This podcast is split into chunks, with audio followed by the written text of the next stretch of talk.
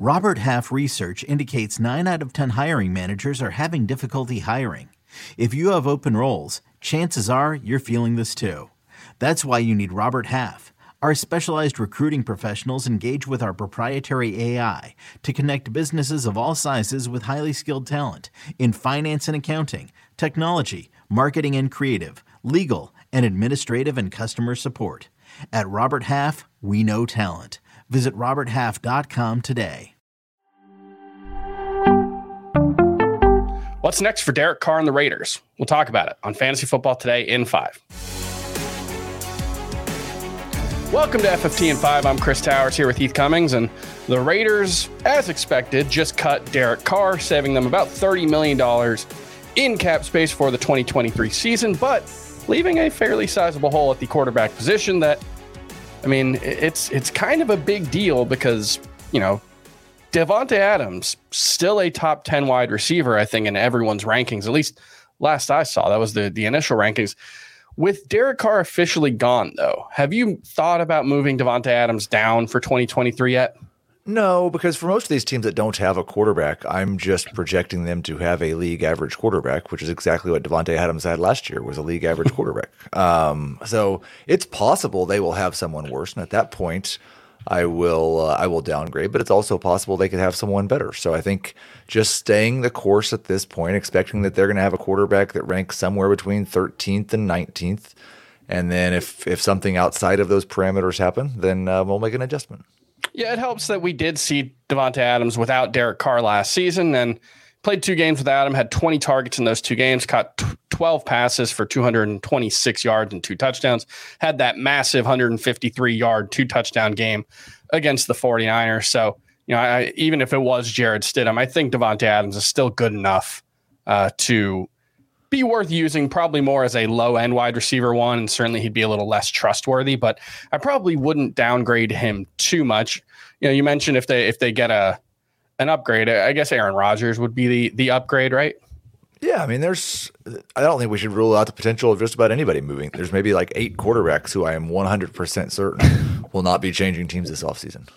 Yeah, there's going to be the the last few off seasons, especially, have been really defined by movement at I mean, last offseason was wide receiver, but even t- quarterback, we've seen quite a bit of movement over the past couple of off seasons. And that's kind of where we are in the NFL. If you don't have a franchise guy or a high upside rookie, you don't have a quarterback, basically. And there are a handful of teams that fall into that category. Let's talk about some of the best landing spots for Derek Carr. What would be the top place you'd like to see Derek Carr sign now that he's been cut?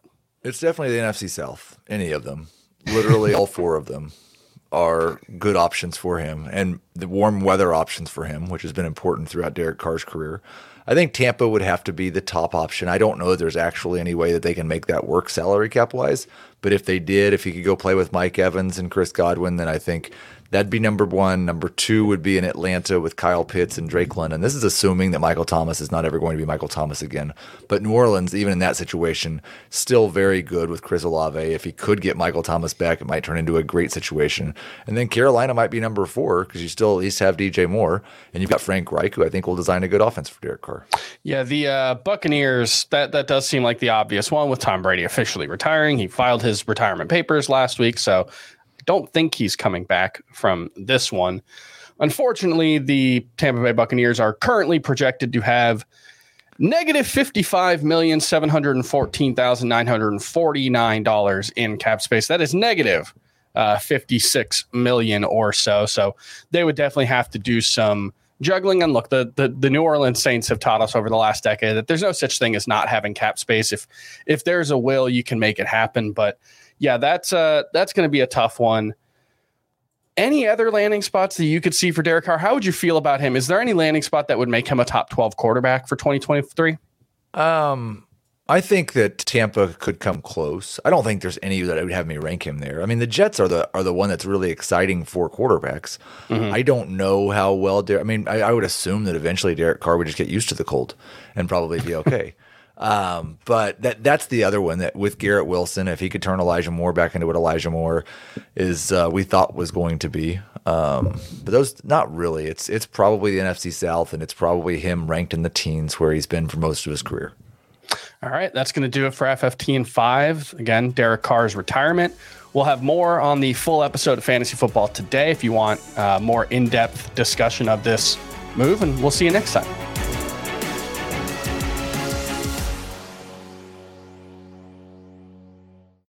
Let's go! It's the most all star studded challenge ever. And this time, it's every competitor for themselves. Best challenge ever! The Challenge All Stars. New season now streaming on Paramount Plus.